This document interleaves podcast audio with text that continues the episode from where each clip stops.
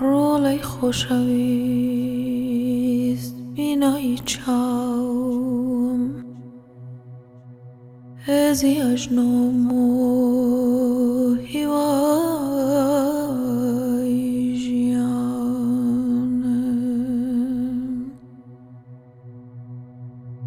حتی دیتوا harçavarıtım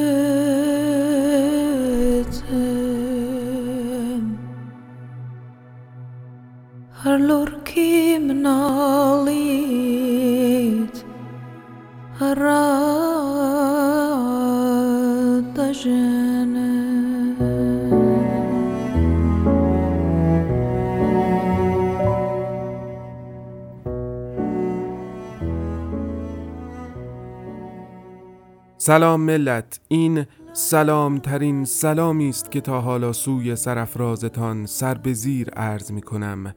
سلام زنان سرزمینم. سلام در قدرتان راستین.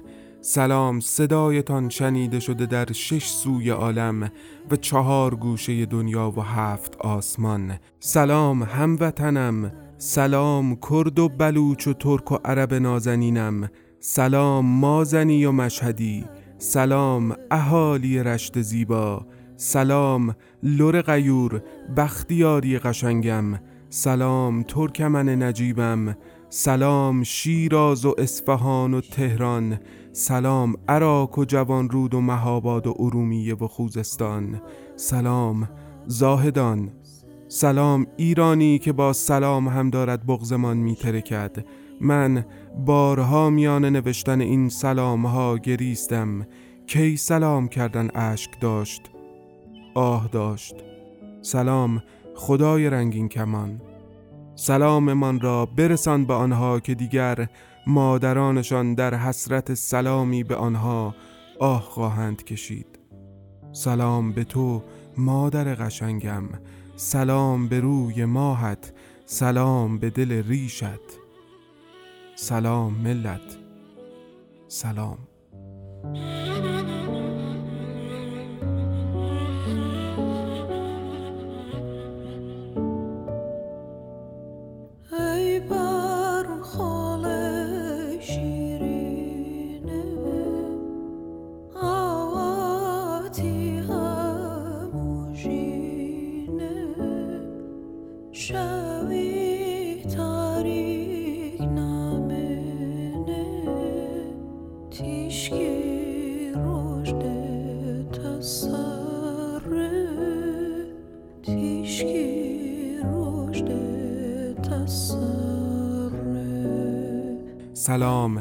هم زبانم و هم دلم در هر کجای عالم غیر از تو که پشت میز قدرتی و حیف جوهر که در قلمت امضا می شود برای بستنها و بردنها و نمی توانم بگویم بغز می شکند.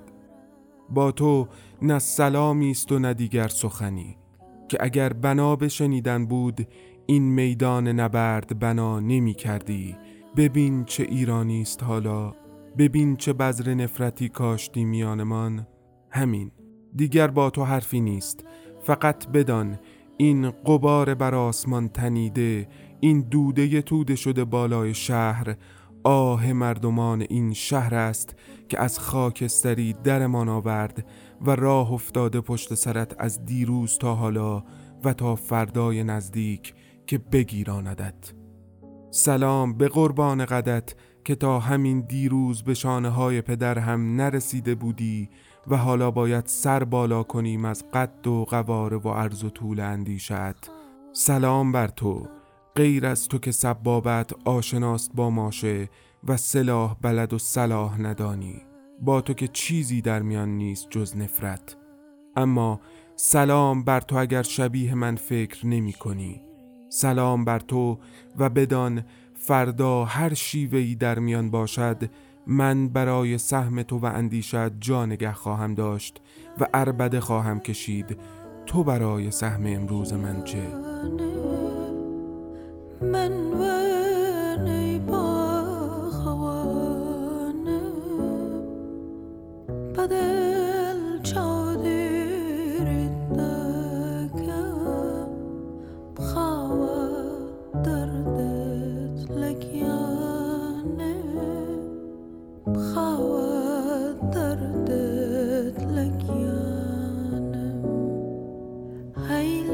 سلام رفقای داستان شبیم شرح این دلتنگی و مسیر سخت بماند برای روزگار خوشتر. اما نبودیم چون فکر می کردیم صدای افسانه ها جای دیگری است و باید برای قصه مهمتر سکوت کنیم و بگذاریم قصه گوی دیگری برایمان تاریخ روایت کند.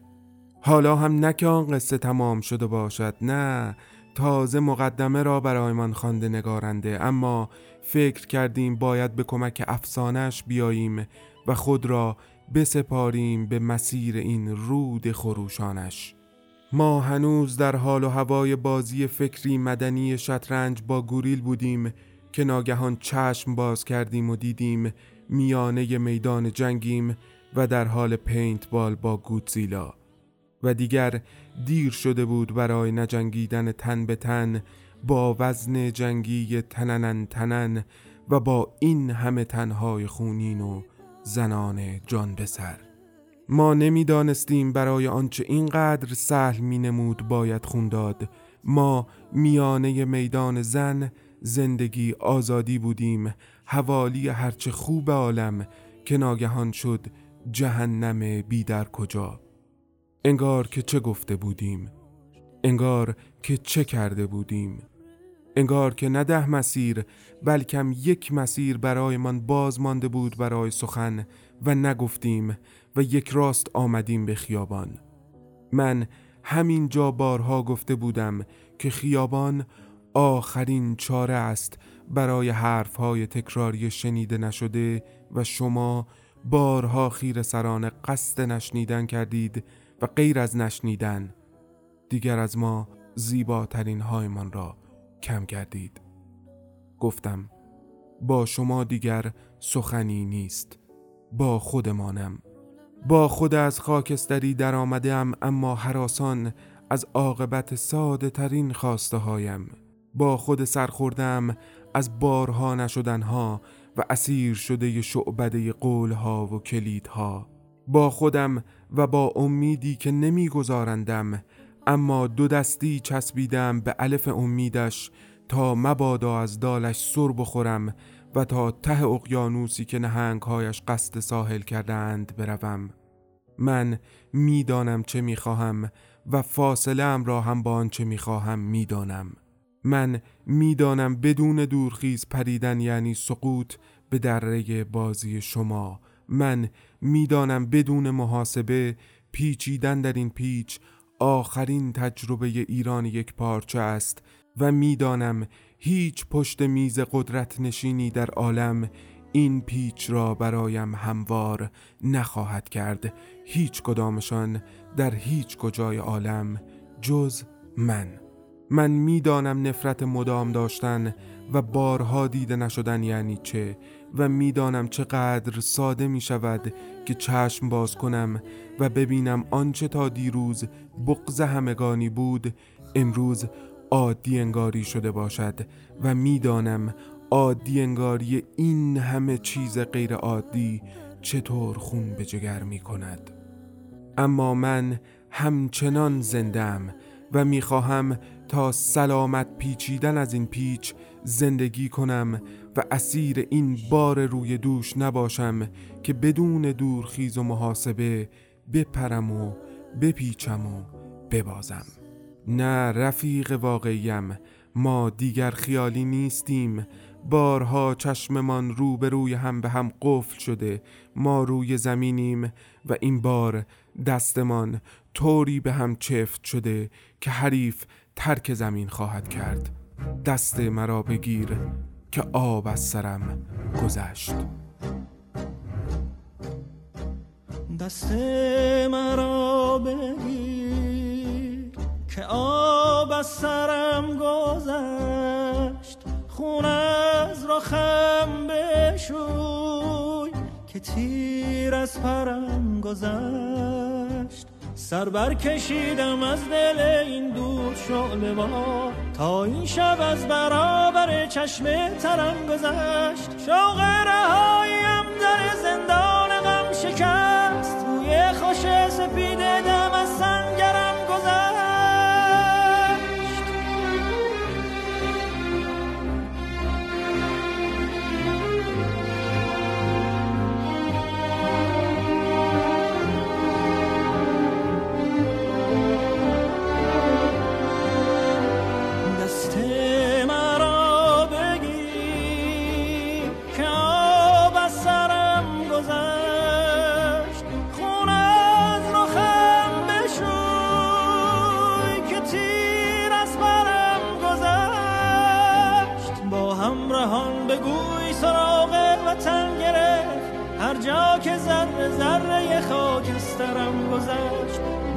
در همراهان بگوی سراغ وطن گرفت. هر جا که ذره ذره خاکسترم گذشت.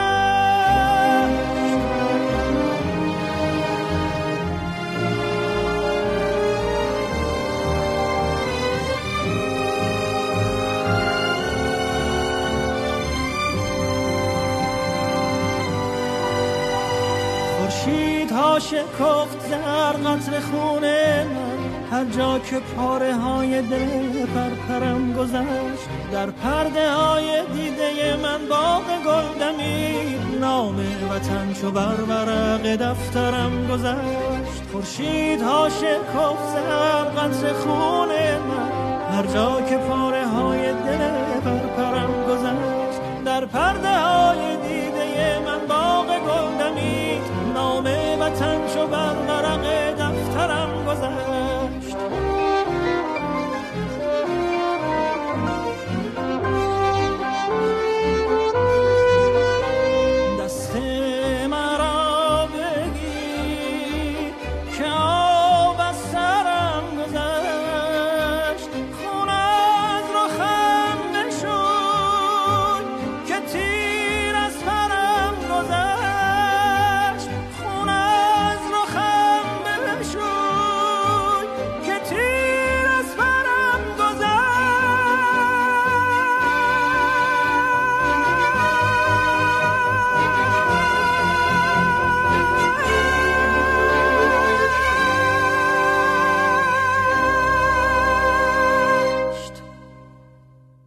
ابتدای این جمعگی لالایی را شنیدیم با صدای سارنگ سیفیزاده و موسیقی حسن یوسف زمانی و بعد با صدای همایون شجریان خون از رخم بشوی با آهنگسازی آرش گوران را با هم گوش دادیم.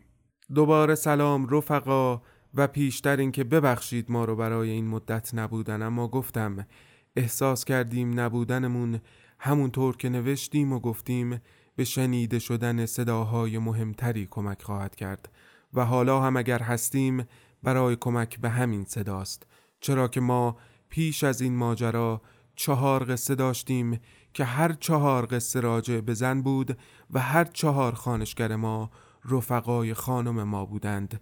انگار که جای درست دست گذاشته بودیم و از این شیوه به خود میبالیم و همینطور با همین فرمون ادامه خواهیم داد. اما در این بین ما هشتمین سال فعالیت داستان شب هم گذراندیم. از فردا روز جدیدی شروع میشه. از روزی که خدا به اندازه هزار قصه و داستان تو رو به من داده. مبارکم مبارکت مبارکمون باشه.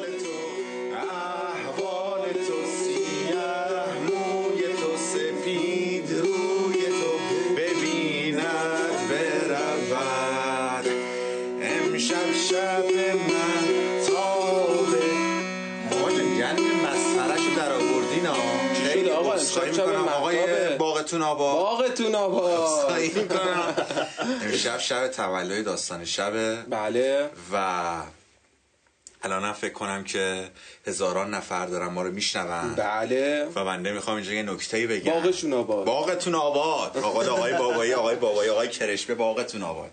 و به قول بنده دمتون گرم. اینجا یه کیکیه. بله.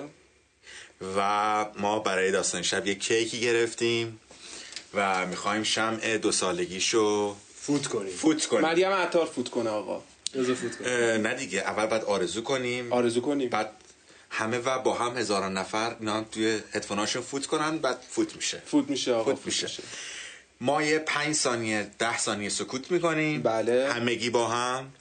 و ارزم به خدمت شما که بچه همو فوت می‌کنیم و تولد تولد اینجوری. ملت رویا بسازید دیگه. ملت. آره خواهش می‌کنم که ما دو سال داستان شب همراهتون بود. براش کلی آرزوی خوب بکنید. برکت سلامتی خوب. اول از همه برای خودتون برای خانوادهتون برای کسایی که دوستشون دارین. به قول آقای بابایی برای فلانیاتون. آفرین. باغ تاباد آقای بابایی. باغ چی؟ صدایی که شنیدید صدای دومین سال داستان شب بود. به سال 1395 که غم بود. اما کم بود. ما هر سال به این مناسبت کیف ها می کردیم کنار هم و با شما اما امسال در سکوتی دهشتناک گذشت. چه کنیم که میان خاورمیانه ایم و هر روز آبستن حوادث و هر شب با امید فردایی که می‌دانیم سخت خوابمان می‌برد. القصه دلمون برای همتون چقدر تنگ و نقطه شده بود و حالا در روزگاری به مراتب متفاوت از قبل همچنان میهمان گوش محترمتانیم. بریم بشنویم باغ سنگی رو با صدای خانوم گیتی پاشایی و موسیقی چایکوفسکی و شعر استاد ایرج جنتی عطایی.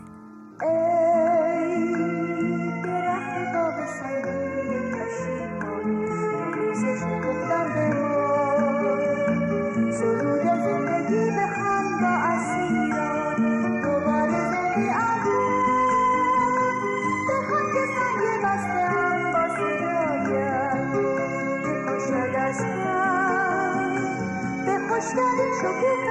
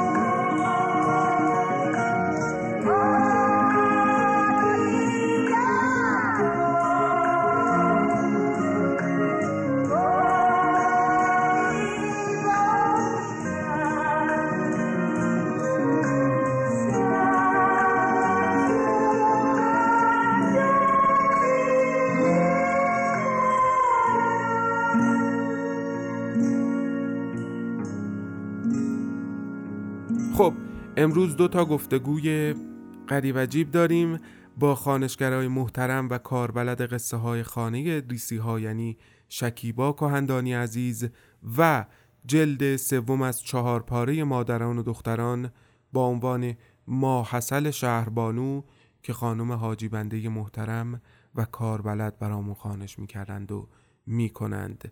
اما چرا مصاحبه قریب عجیب یادی کنیم از وزیر قطع ارتباطات و بگیم که به دلیل این اینترنت شگفتانگیز نشد مصاحبه زنده و پویا داشته باشم با این دو عزیز و در این بین سوال ها و پرسش های دیگری مطرح کنم از میان حرفاشون اما من سوال ها رو ارسال کردم و ایشان هم پاسخی میل کردند. با دشواری شما هم که البته اینجایید و اگر دارید صدای من رو و ما رو میشنوید حتما با دشواری و تست چند فیلتر شکن حتما اینجایید. مصاحبه ما هم دوست داشتم از زبان و اندیشه ایشان بشنویم راجع به ماجرای اخیر و هم برگردیم به قصه ها و یک مروری کرده باشیم که از هفته پیش رو محکم و با انرژی برخواهیم گشت. بنابراین بریم و بشنویم این پاسخ و پرسش ها رو که من چقدر دوست داشتم پاسخ ها رو و پیشنهاد می‌کنم حتما تا انتها همراه ما بمانید.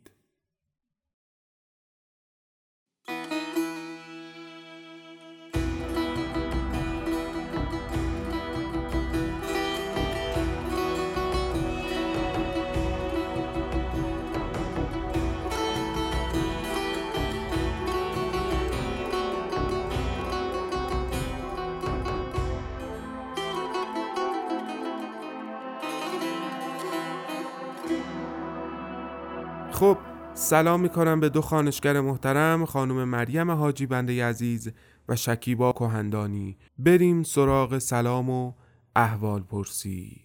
درود بر شما آرش عزیز و همه دوستان داستان شبی. بالاخره یه فرصتی شد که سر از زیر این همه ماجرا و بحران و مشکل که تو این چند ماه داشتیم بالا بیاریم یه صدایی که نمی‌دونم چقدر دوام میاره فقط به نشانه حیات از خودمون در بیاریم. امیدوارم که همه سالم باشن و این روزنه باز باشه و به قول قدیمیا فراغ آخرمون باشه.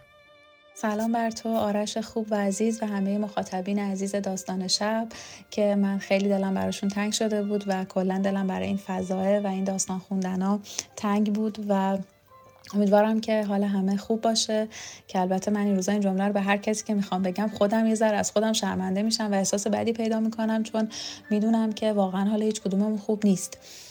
و اینکه به قول یکی از دوستام توی این شرایط حتی اگه حالمون خوب نیست باید سعی کنیم که از امیدمون به شدت مراقبت کنیم و ترجیح میدم به جای اینکه بگم امیدوارم حالتون خوب باشه بگم که امیدوارم که در حال مراقبت کردن از امیدتون باشین و توی همه این روزهای تاریک سعی کنیم که یک نقطه نوری ببینیم و زلفمون رو گره بزنیم به اون نوره و ادامه بدیم این مسیر رو تا رسیدن به یک روشنایی مطلق. گفتم من پرسش ها رو قبلتر ارسال کرده بودم. و دوستان هم نشستند و پاسخ ها رو ضبط کردند و برام فرستادند. من واقعا نمی‌دونستم چه سوالی در این آشفته بازار درسته و البته کم درد سر اما دوست داشتم از نگاه مریم حاجی بنده و شکیبا کهندانی ماجرا رو ببینم و البته اینکه شخصا عین همه ما به اونها چه گذشت در این صد و اندی روز و امروز چه میگذرد بر شما. راستش زندگیم نمیگذره. یعنی در خلاصه ترین حالت بخوام بگم متوجه هستم که زمان میگذره و زندم اما اون چیزی که بهش میگن زندگی داره فاصلش با ما هی بیشتر میشه و خب من بعید می‌دونم هیچ ایرانی الان زندگیش به روال سابق باشه. هر جای دنیا که هست. من شخصا کار حرفه ایم فعالیت هایی که کنارش داشتم که حالا مثلا یکیش همین خانش پادکست و یا نوشتن متن پادکست جای دیگه بود. خب اینا نیاز به تمرکز دارن نیاز به فکر کردن دارن. گاهی چندین منبع و باید با هم دیگه میخوندم اینا رو تلفیق می‌کردم. یه چیزی در و بعد حالا یه ظاهر خوبی هم بهش می‌دادم. همش تو این فضا بود و خب توی این مدت که گذشته روزای زیادی بوده که من اصلا نتونستم هیچ کاری انجام بدم. یعنی حتی کار حرفه ایمو نتونستم. با اینکه حالا خب تعهدی داشتم بالاخره قبلا این تعهد داده بودم مجبور بودم این کارو بکنم. ولی خب دیگه عذرخواهی کردم اگر می‌شد عقب انداختم اگر نمی‌شد هم هر حال کار از دست رفت. راجع به این سه ماه اندی که گذشت و شرایط زندگی هممون فکر می‌کنم تغییر کرد برای خود من اینطوری بود که اصلا شبیه زندگی عادیم نبود واقعا. یعنی برای منی که همیشه کتاب میخوندم قصه گوش می‌دادم و عکس می‌گرفتم از خیلی از پدیده ها و اینا. اصلا یادم رفته بود که چه جوریه. اصلا با خودم فکر می‌کردم که من قبلا چی کار می‌کردم. واقعا شرایط برای من و آدم هایی که حالا تو اطرافم می‌دیدم اصلا شرایط عادی نبود. و اینکه خیلی از چیزها فراموش شده بود انگار. اصلا خیلی از اون چیزهایی که متن زندگیمون بود انگار رفت توی حاشیه و یه بخشای دیگه ای از وجودمون که انگار تا اون لحظه حداقل برای من خوابیده و خفته بود انگار یهو بیدار شد. می‌دونی من فکر می‌کنم که همه این اتفاقای بدی که ما توی این روزگار تجربه کردیم قبلا هم وجود داشت. ولی انگار که روی همه اون بدی ها و همه اون زجر ها و همه اون سیاهی ها یک لایه سلفون نازکی کشیده شده بود و ما داشتیم روی اون لایه سلفونه زندگی می کردیم حالا بعضی از آدم ها زیبایی های زندگی رو بهمون به نشون می‌دادن و خودمون در حال تلاش و بودو بودو کردن و رسیدن هامون بودیم و یهو انگار با یک اتفاقی این سلفونه پاره شد و ما با یک واقعیت خیلی زجرآوری و رنجوری مواجه شدیم و ازش یه اتحادی بیرون اومد ازش یک اتفاق بیرون اومد که برای من واقعا مبهوت کننده بود. تازه این حالتیه که ما دمای ناز پرورده و خیلی مرفعی هم نبودیم. ما بحران زیاد دیدیم مشکل زیاد داشتیم. همین اخیرا هم زیاد بوده و همینجوری هی حجم اینا داشته بزرگتر می شده ولی خب این حجم از تهدید و حمله و داغ جوون دیدن و خشم واقعا چیزی نیست که راحت بشه با هر چی از اون مهارت هایی که تا حالا یاد گرفتیم بشه مدیریتش کنیم. مثلا بگم من میرم مدیتیشن می‌کنم حالم خوب میشه میام میشینم کارم رو انجام میدم یا میام میشینم سر زندگیم.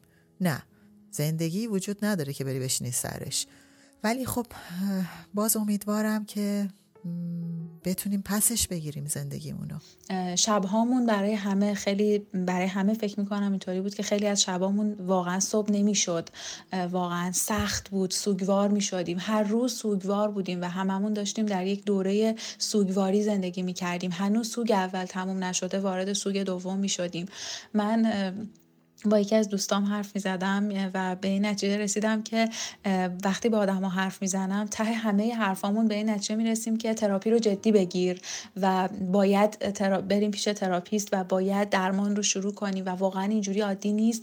اما انگار هممون هم می دونستیم که نه این کار رو نمی کنیم من بیشتر از اینکه تو این روزها غمگین باشم آرش خشمگین بودم خیلی خشمگین بودم و سعی می کردم که خشمم رو برای خودم حفظ کنم. سعی می کردم که خیلی دقیق ببینم بخونم و مداقه خرج بدم توی اتفاقایی که داره میفته توی اظهار نظرهای آدم ها و سعی می‌کردم که آدم ها رو بشنوم. یعنی ببینم که آدم ها چی میگن ذهنیتشون چیه توی این اتفاقاتی که داره میفته و چه گزاره هایی صادر می‌کنن چه باورهایی دارن.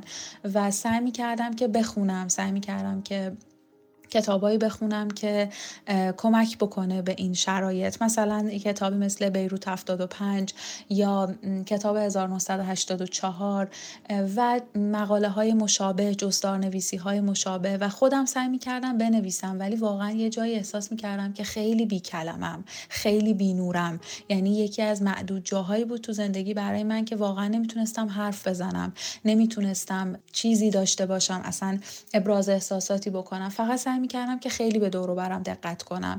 توی خیابون که راه می‌رفتم سعی می‌کردم به چهره آدما دقت کنم ببینم که آدما چی کار می‌کنن تو چه حال و احوالی و واقعا شرایط عادی نبود. و اینکه توی یکی از همین حالا تحلیل هایی که برای خودم داشتم که از لحاظ مردم شناسی و جامعه شناسی برام جالب بود این دقدقه بود که آدم ها داشتن و شاید جنگی بود که بین آدم ها در گرفته بود بابت اینکه چرا زندگی عادیتون رو می‌کنید حالا چرا زندگی عادیتون رو نمی‌کنید و یه هم همه ای شده بود این وسط. و خیلی سعی می‌کردم به نتیجه درستی برسم. یعنی ببین حتی مثلا تولد یکی می‌شد من دوست نداشتم که تولد اون آدم رو تبریک بگم و همش فکر می‌کردم که الان این روزگار اینطوری نیست. تا اینکه یکی از معلم های خیلی خوبی که داشتم یه نقل قولی ازش شنیدم که گفتش که این شعاری که ما داریم میدیم و در واقع شده شعار اصلی این روزگار که زن زندگی و آزادی معلفه دومش داره راجع به زندگی حرف می‌زنه و ما نباید زندگی رو متوقف کنیم و شاید اگر که ما شکست بخوریم بخش مهمی از این شکست به خاطر همین متوقف کردن زندگیه.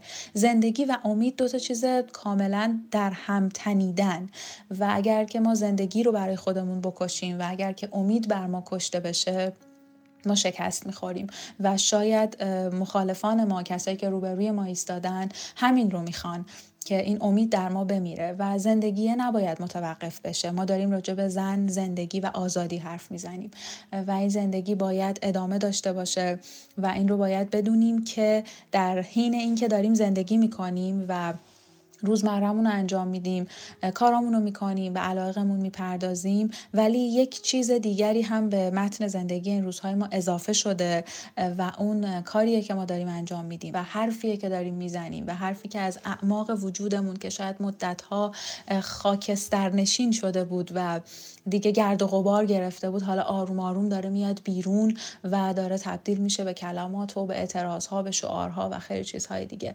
و به این نتیجه رسیدم تا الان که زندگی رو متوقف کردن کار درستی نیست. من می‌دیدم اگر کسی کار می‌کنه بهش خورده گرفته میشه. اگر کسی در واقع به علایقش می‌پردازه. مثلا هر کاری می‌کنه همه میان بهش میگن که چرا این کار می‌کنی؟ در صورتی که ما این رو باید بدونیم که ما حتی برای انقلاب کردن هم احتیاج داریم که زنده باشیم که زندگی کنیم که امید داشته باشیم.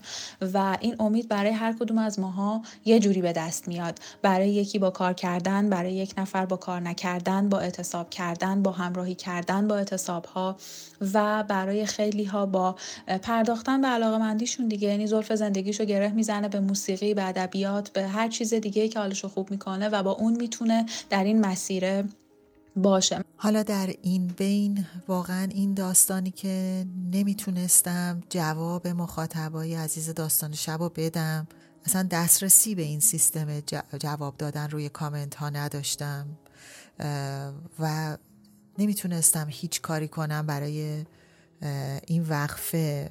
اینم واقعا یه دغدغه بود. حالا کنار خیلی از معاشرت ها و ارتباطات که از دست داده بودیم این به دلیل اینکه یه تعهدی پشتش بود و حالا یه مقداری از کارم انجام شده بود خب اینم یه دردی بود روی بقیه دردها. خصوصا که داستان مرتبطه. به این روزها. اصلا جریان این داستان اسم این داستان و کلا زندگی شخصیتاش همشون یه جوری انگار با همین چیزایی که داریم الان این روزا می‌بینیم مرتبطه شاید حتی می‌تونه یه کمکی بکنه به روحیه آدم ها خیلی هم به من گفتن گفتن که داستان شما که همش راجب زن بود راجب زندگی بود راجب آزادی بود راجب آزادی خواهی بود. توش این چرا ادامه پیدا نمی‌کنه؟ اینو چرا نمیزین جلوتون رو گرفتن بستن. واقعا مثل این بود که انگار دهنم رو بستن دستامم بستن بعد میگن که خب خوبی تعریف کن چه خبر؟ حالا اگه خوبی دستتو تکون بده حداقل یه،, یه چیزی بگو یه صدایی در بیار. و خب شما هیچ راهی نداری. من مطمئنم که درک می‌کنن همه الان این چیزی رو که من دارم میگم که چقدر سخته. واقعا اینم یکی از سختی های بزرگ بود. به هر حال من یه تعهدی داده بودم و نمی‌تونستم ادامهش بدم. ولی الان مصممم که هر طور شده حتما این پروژه رو تمومش بکنم. حتما جلد چهارم رو هم ضبط می‌کنم و امیدوارم که شما مشکلی نداشته باشین وقفه دیگه نیفته تا این اپیزودهای باقی مونده هم پخش بشه. یه چیزی که خیلی مهمه اینه که این آینده ماست. ما همه در آینده میریم تو بدنه داستانی مشابه همین. شاید پنجاه سال دیگه سی سال دیگه زندگی تک تک ما کنار همدیگه با این اتفاقایی که افتاده هممون تبدیل به داستان میشیم. البته امیدوارم کسی همون موقع باشه نویسنده ای به توانمندی خانم امیرشاهی که بتونه اینها رو به یه داستان شیرین تبدیلش بکنه. و حالا اگه کسی هم پیدا شد که اینو بتونه بخونه برای بقیه که چه بهتر که بعد نسل های بعد از ما ببینن ما چی کشیدیم تو این روزها من این جمله رو خیلی دوست داشتم که خیلی ها میگفتنش مینوشتنش که بیاید به اندازه چیزی که می‌تونیم حتی شده یک قدم از اون جایی که هستیم بیایم جلوتر. و این قدم ها برای هر کدوم متفاوت بود. من یه چیز خیلی جالبی می‌دیدم توی همین مداقه هایی که توی اطرافم به خرج میدم این که آدم ها این شعار زن زندگی آزادی رو به شکل های مختلف و خیلی خلاقانه طراحیش می‌کردن و تتوش می‌کردن. بعد به خودم فکر می‌کردم که این موضوع آیا اساسا می‌تونه مؤثر باشه توی این قضیه که کمکی می‌کنه اصلا به این قضیه. بعد هی میخوردم به این جمله که همه می‌گفتن آقا زن زندگی آزادی یک تمرین روزمره است. ما باید این رو تمرینش کنیم تا واقعا متجلی بشه در همه نقاط مختلفمون.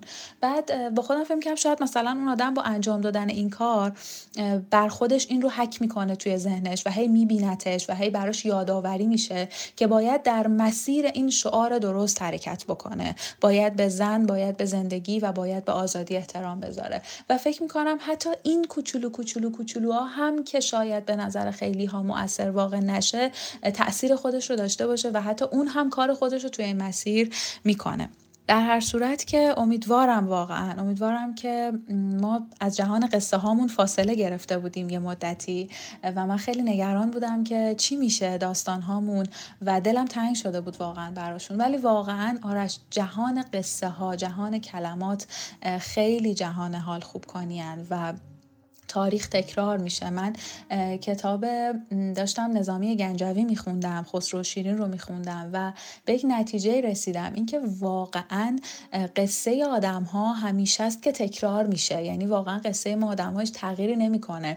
و یکی از عزیزانی که توی این حوزه کار می‌کرد یه جمله داشت که می‌گفت قصه ما آدم ها از هزار سال پیش تا الان تغییری نکرده. ما همونایی هستیم که قبلا هم بودیم. و واقعا وقتی که تاریخ می‌خونیم خیلی به این قضیه می‌رسیم خیلی لمسش می‌کنی. شاید این کتاب خوندن ها و قصه خوندن ها قصه شنیدن ها هم توی این مسیر به ما کمک بکنه و نسبیه. در یک بازه از زمان لازم بود که ما متوقف باشیم و تمرکزمون رو بذاریم روی چیز دیگری. اما الان به همون میزان شاید لازم باشه که برگردیم و بهش بپردازیم چرا که این قصه ها هم کار خودش رو در این مسیر برای ما و برای آدم ها و برای شنوندگانمون انجام میده. و از این رو خیلی خوشحالم که ما داریم برمیگردیم. خیلی خوشحالم که داریم به جهان قصه ها برمیگردیم و داریم قصه ها رو جاری می‌کنیم در لحظات آدم هایی که احتمال خیلی زیاد به شنیدنش خیلی نیاز دارن. از این بابت خیلی خوشحال و خورسندم و امیدوارم که این بازگشت ما این آغاز دوباره ما به دنیای جادویی قصه ها انتهاش ختم بشه به آزادی و انتهاش ختم بشه به روشنایی و نور بسیار عالی هی. و در انتها به ترتیب یک مرور خواهیم داشت به داستان ما حسل شهربانو و بعد خانه ادریسی ها از زبان این دو خانشگر محترم و گفتم از هفته پیش رو هم که به همان ترتیب چهار شنبه ها و پنج شنبه ها همچنان میهمان گوش محترمتان خواهیم بود.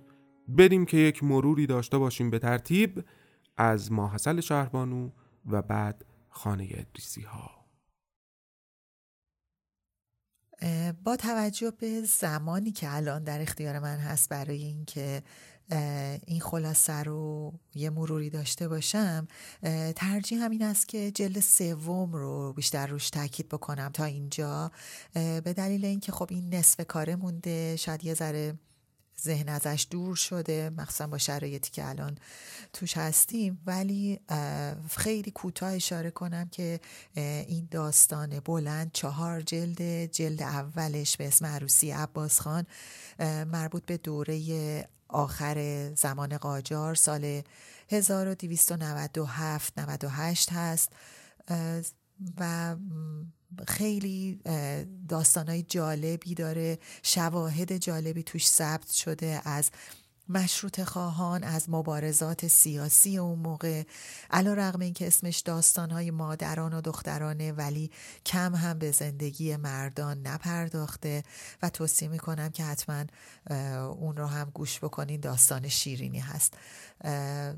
جلد دوم که به اسم دد قدم خیر منتشر شده اون هم تو محدوده سال 1300 19 20 هست که اون هم ادامه زندگی بعضی از اعضای همین خانواده است. حالا در 20 سال بعد و درست در بهبوهه جنگ دوم جهانی باز نظرات افکار هاشیه ها بحث ها و باز دوباره زندگی خصوصی زنان و دختران با همون فرهنگ و محدودیت هایی که وجود داشته چطوری میگذشته و دیگه جلد سوم رو که واردش شدیم حدود سال 1343 هست.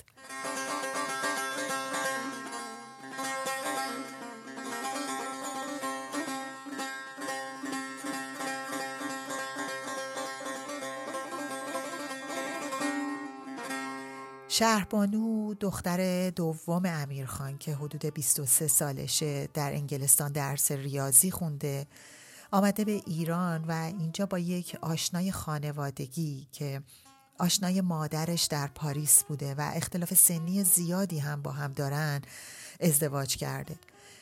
به طور موقت تو خانه زندگی می‌کنه که زمان مجردی هم شوهرش ابراهیم اونجا بوده.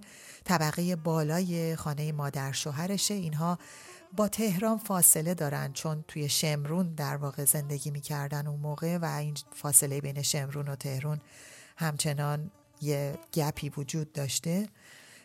زمینی رو مادر شوهرش که از یه خانواده متمول قاجاریه در اختیارشون گذاشته که برای عروس و داماد یه خانه جدیدی بسازن و بعد اینا برن اون چون مستقر بشن.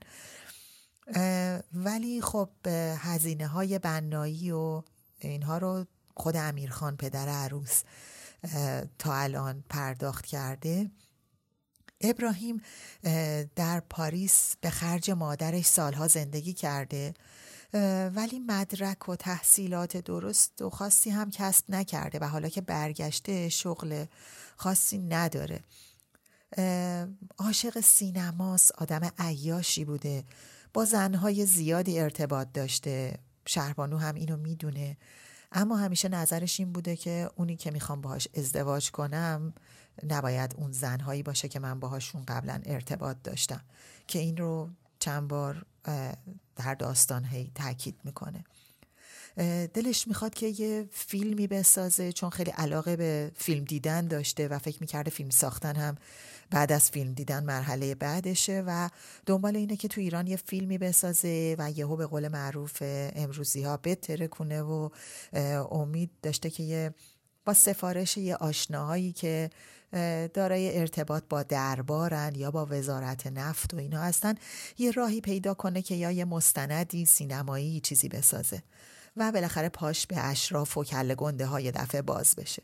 پدر و مادرش معصوم خانم و مدیر و دوله از همدیگه طلاق گرفتن در خانه های جدا دارن زندگی می‌کنن. یک برادر هم به اسم اسماعیل داره که اون هم با امیرخان دوست رفت و آمد داره. مادرش آدم خیلی خصیصیه معصوم خانم و بسیار فضول به زن تحصیل کرده و آزاد. هیچ اعتقادی نداره و مخصوصا دختری که تنها تو خارج چند سال زندگی کرده باشه از نظرش حتما باید کنترل بشه. خصوصا که عروس اولش هم که آلمانی بوده حالا بعد از اینکه اومده به ایران از پسرش جدا شده. و این تمام تماس ها رو تمام تماس های تلفنی شهربانو رو شندود می‌کنه. تمام نامه ها رو از پستچی می‌گیره اول خودش باز می‌کنه می‌خونه حتی خیلی هاشو به شهربانو نمیده پیش خودش نگه میداره. یا نامه هایی رو که شهربانو داره پست می‌کنه نگه میداره نمیده به پستچی که ببره. و پیش خودش اینا رو نگه داشته. توی یه فرصتی به ابراهیم نشون میده که زنت داره برای غریبه ها نامه و عکس میفرسته. در حالی که حالا این عکس و نامه ها برای اپلای برای ادامه تحصیل در مقطع دکترا بوده. شهربانو اینجا دنبال شغل در دانشگاه تدریس بکنه. هم برای اینکه می‌خواد استقلال مالی داشته باشه از همسرش هیچ پولی نمی‌گیره و از پدرش هم خب نمی‌خواد بگیره. ولی درخواستش در برای کار در دانشگاه و به دلیل فعالیت های سیاسی که مادرش داشته در سالهای قبل. به خاطر عقاید چپگرایانش و خواهر بزرگترش که اون هم هم مسلک مادرش بوده رد کردن. و حالا برای تدریس زبان توی یک مدرسه معرفی شده.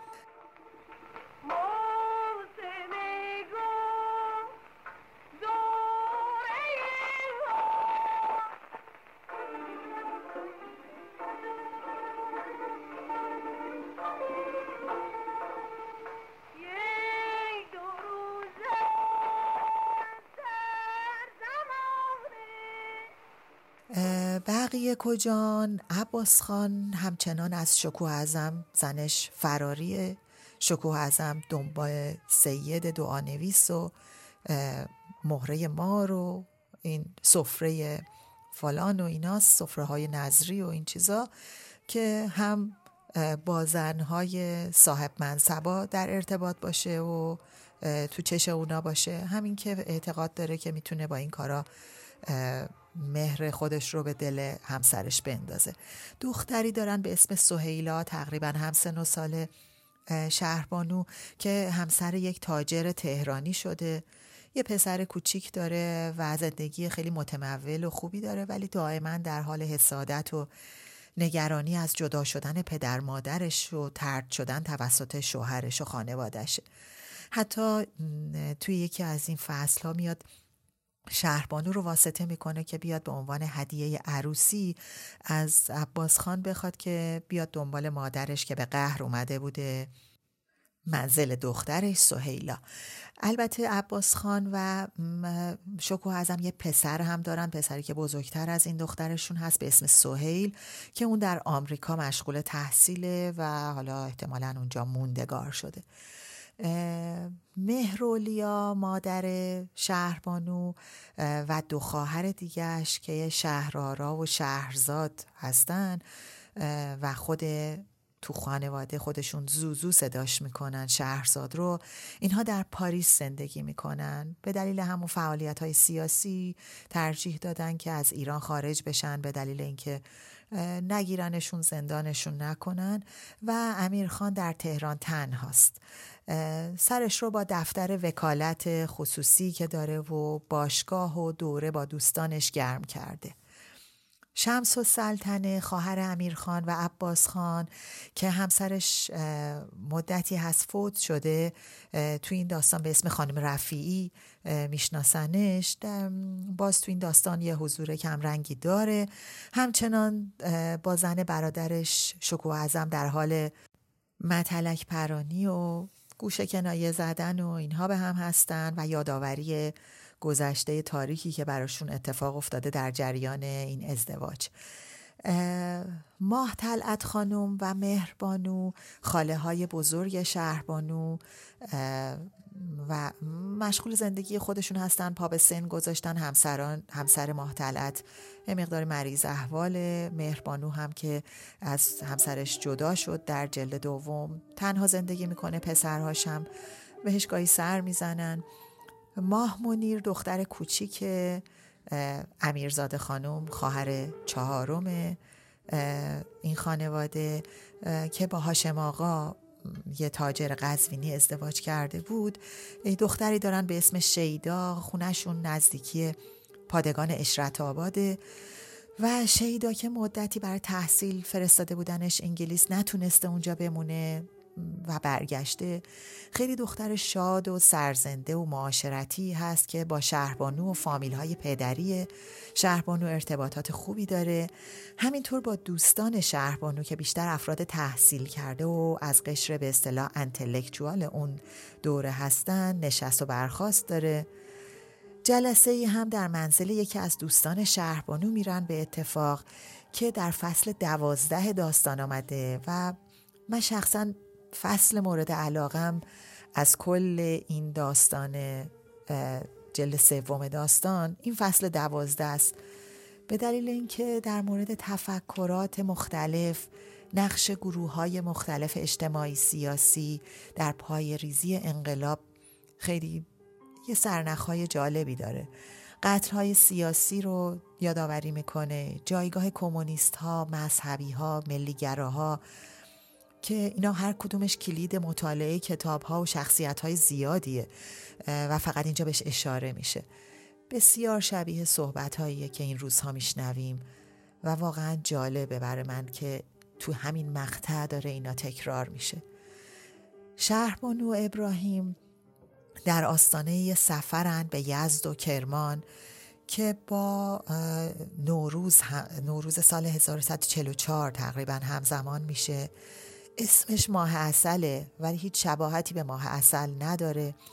اسم این جلد هم همونطور که می‌دونید ماه اصل شهربانو هست. همراهان نامتجانسی دارن از دوستان ابراهیم. هیچ وسیله نقلیه‌ای هم ندارن با اتوبوس قراره برن تو آستانه نوروز. محل اقامت درست درمونی هم ندارن. و این با خصیصی و بداخلاقی و بیحوصلگی ابراهیم به نظر میاد سفر جالبی نباشه.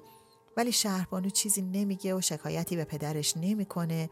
گرچه پدرش خودش چیزای فهمیده و تناقض و تفاوت این زوج دغدغش شده.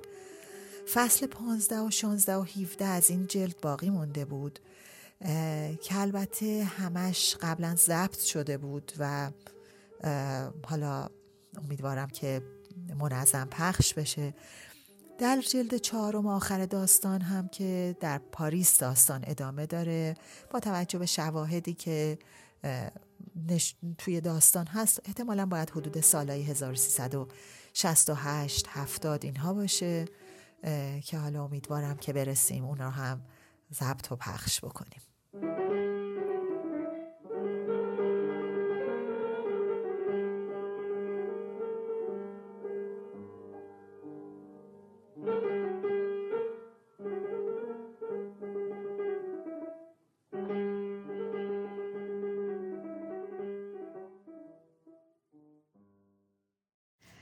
راجع به کتاب هم که ما در حین خواندن کتاب زیبای خانه ادریسی های غزاله علیزاده بودیم.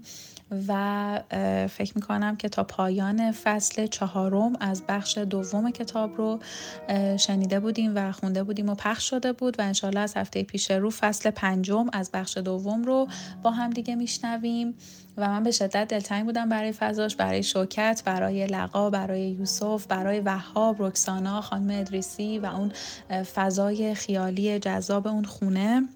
و اتفاقایی که میافتاد دیالوگ های خیلی خوبی که توی کتاب بود. کتاب کلا 605 صفحه است که تا اینجایی که ما الان شنیدیم حدودا 160 صفحه رو شنیدیم و تقریبا یک سوم اولش رو با هم خوندیم و در واقع بیشتر از نصفش دو سومش مونده که امیدوارم که بخونمش و خوب بخونمش و باعث احساس خوب برای بقیه بشه. تا ببینیم که چه اتفاقی میافته و تا سحر چه زاید باز.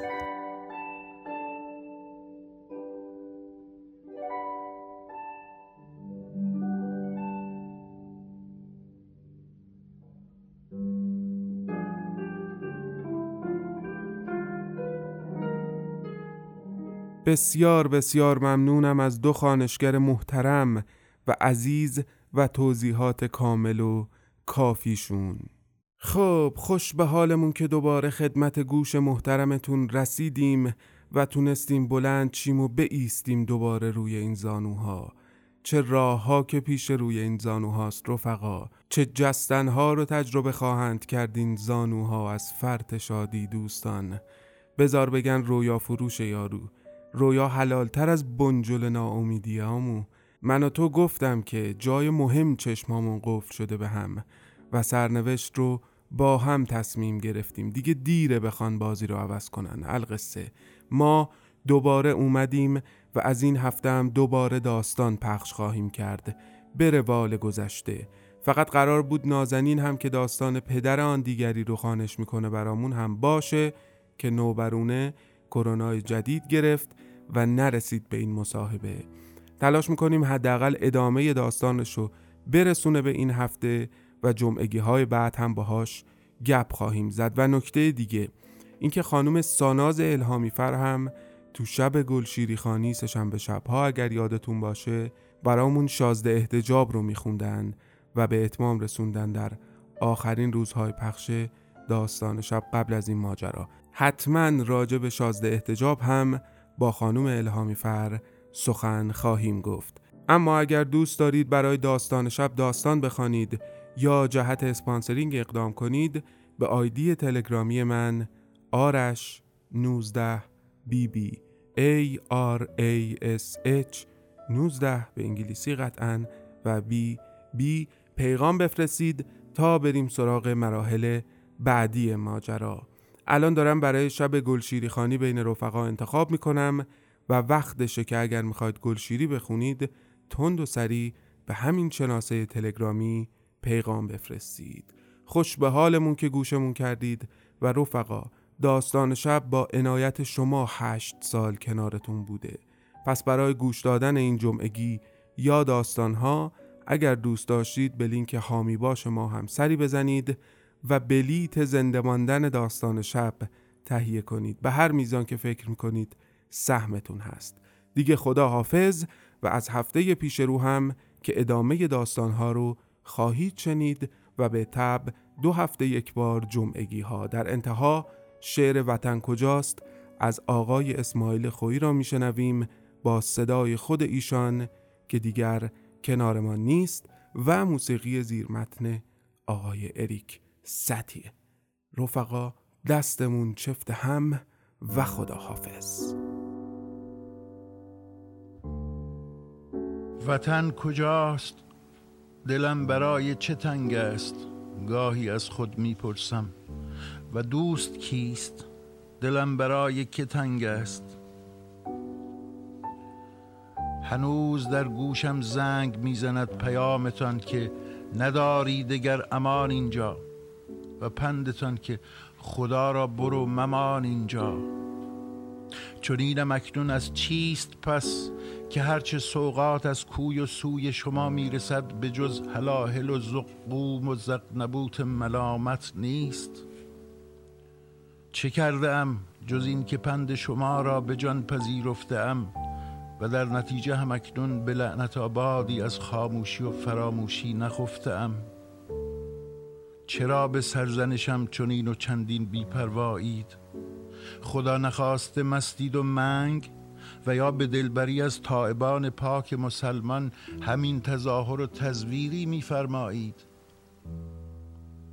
به خیش راه هم دادید و در پذیرش و تأیید خود پناه هم دادید.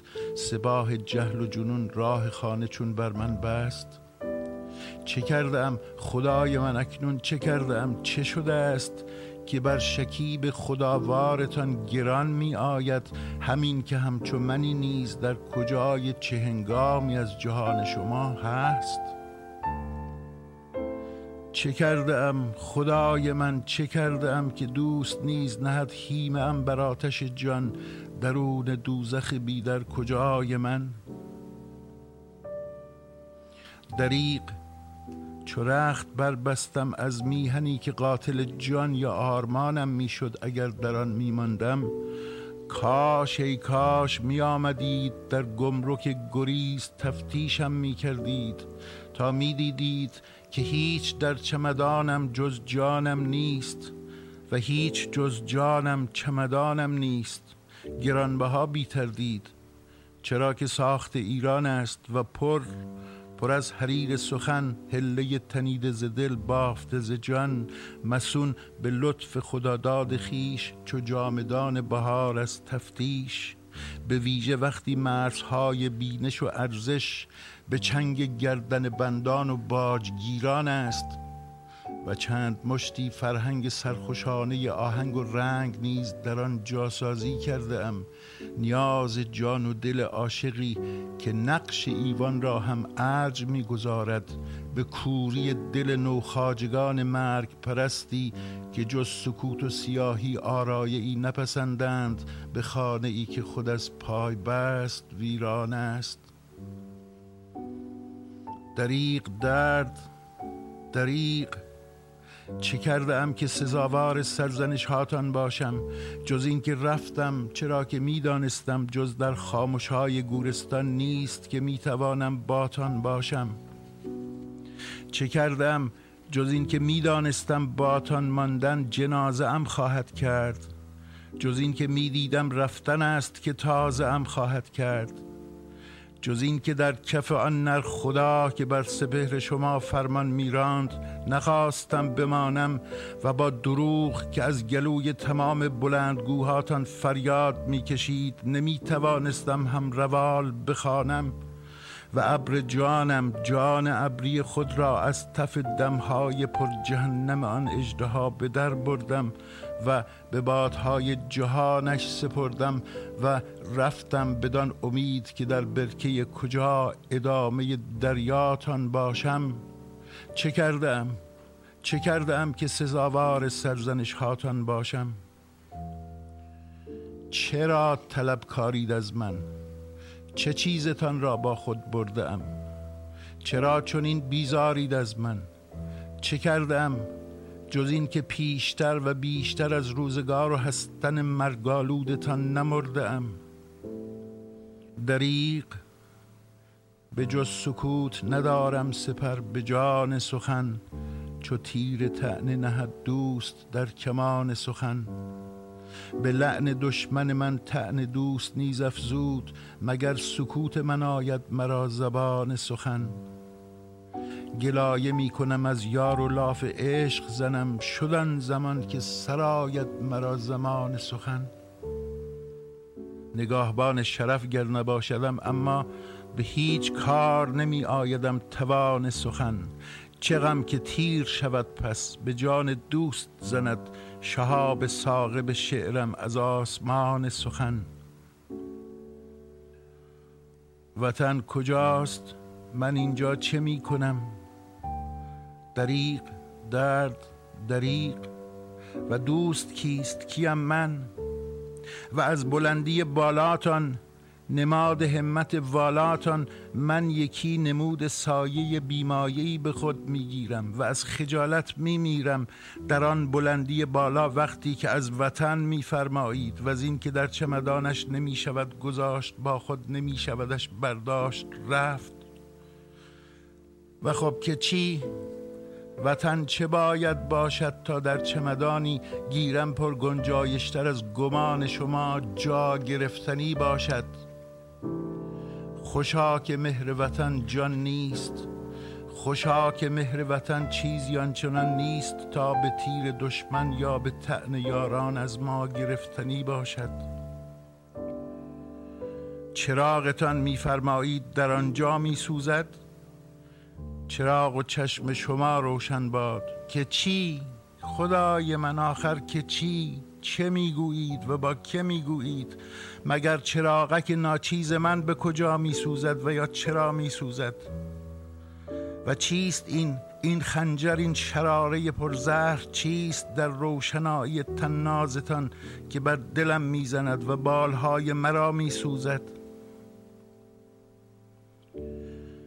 به نیش تعنی یاران نیاز نیست. خدا را بگو معاف بدارندم که نیش کشدم غربت به جان دوست که بیش از بس است. چون این که بر جگر خسته می‌زند ما را.